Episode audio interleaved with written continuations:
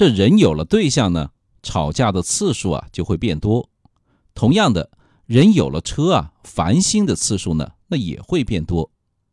这几年有一个话题啊，一直被小伙伴们热议，那就是积碳。说到积碳呢，就好像说到了癌症一样，吓得我们小心肝是滴溜乱颤呢。那么，怎样判断车辆是不是积碳了？它又是怎么产生的呢？我们又该怎么样去解决这个问题呢？今天我们就来聊一聊这个话题。那车车开久了，发动机里燃烧不充分的燃油，或者是没有办法完全燃烧的石油烃、石蜡以及一些个胶织物啊，会留在喷油嘴、节气门、管道、火花塞等各个部件里面，再接受高温的炙烤，也就变成了积碳。这就好比呢，你把一杯盐水晒干了，盐会结晶留在杯子里啊，是一个道理。那有了积碳不及时去除的话，车车可就难受了，会出现启动困难、怠速不稳、动力下降、加速乏力之类的现象，甚至有可能让你的车子直接歇菜。量变产生质变，积碳太多啊，还真是一个不能忽视的大麻烦。那咱们能不能干掉它呢？首先，避免冷启动后。超短距离的行驶，在冷车的状态下，发动机呢都是过量喷油的。这个时候如果熄火，那么留在里面没有燃烧的汽油就会附着在发动机的各个地方，那么自然积碳呢就更容易产生了。第二是避免长时间的怠速，怠速时啊汽油燃烧不充分会产生积碳，那要是堵车呢那就没办法。但其他需要长时间等待的时候啊，请务必熄火。比如女人告诉你马上。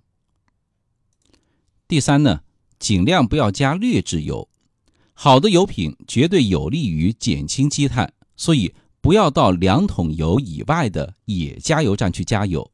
那也不要使用假的劣质的添加剂，到正规靠谱的加油站去加油。至于很多朋友啊。说拉高速清理积碳靠谱吗？理论上说啊，拉高发动机的转速以后呢，进气量和排气量的增加可以冲掉一部分的积碳，但是实际作用啊，可能微乎其微呀。大哥，积碳又不是鹅毛，随便吹吹就散落在天涯了吗？毕竟啊，为了清理积碳去拉个高速，我觉得您还是省点里程数，省点油吧。毕竟啊。现在油价贵呀，那既然不能拉高速，如果产生了积碳，我们该怎么办呢？邵雍呢，这里有几种方法可以推荐给大家。第一个是清洗，就是用化油器清洗剂清洗节气门和进气道，喷一喷，擦一擦就搞定了。在 4S 店呢，这个服务啊，收个八十到一百块。在维修店里，你和师傅说说，估计不收钱的。都有可能，但是呢，这个方法虽然方便又省钱，但是不彻底呀。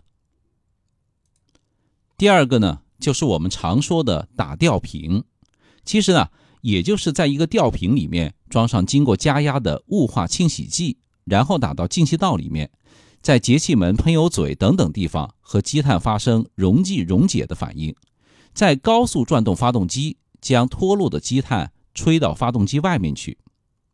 听上去还不错哈，但是呢，有时候效果不太明显。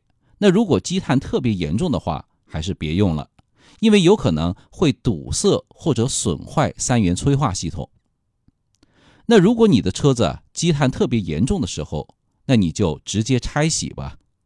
不管你积碳成什么样子，拆开洗干净再装回去啊，肯定是最彻底的。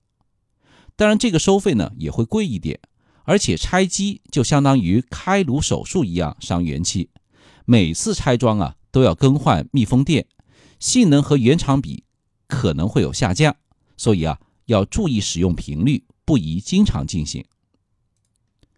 其实呢，发动机产生积碳是正常的事情，大家也不要紧张，也不要盲目的去添加一些个清洁剂哈。请关注一下我们的微信公众号“少英说交通”，您开车、用车、养车的实用小帮手。积碳呢有可怕的害处，不过您也别太着急，积碳的速度远远没有您想象的那么夸张。按照邵雍的建议啊，养成良好的驾驶习惯，及时清理啊，就不会对发动机造成什么伤害了。OK，今天的节目呢就到这里，希望能给大家的用车生活啊带来帮助。记得关注、点赞和转发哦。我们下期节目再见。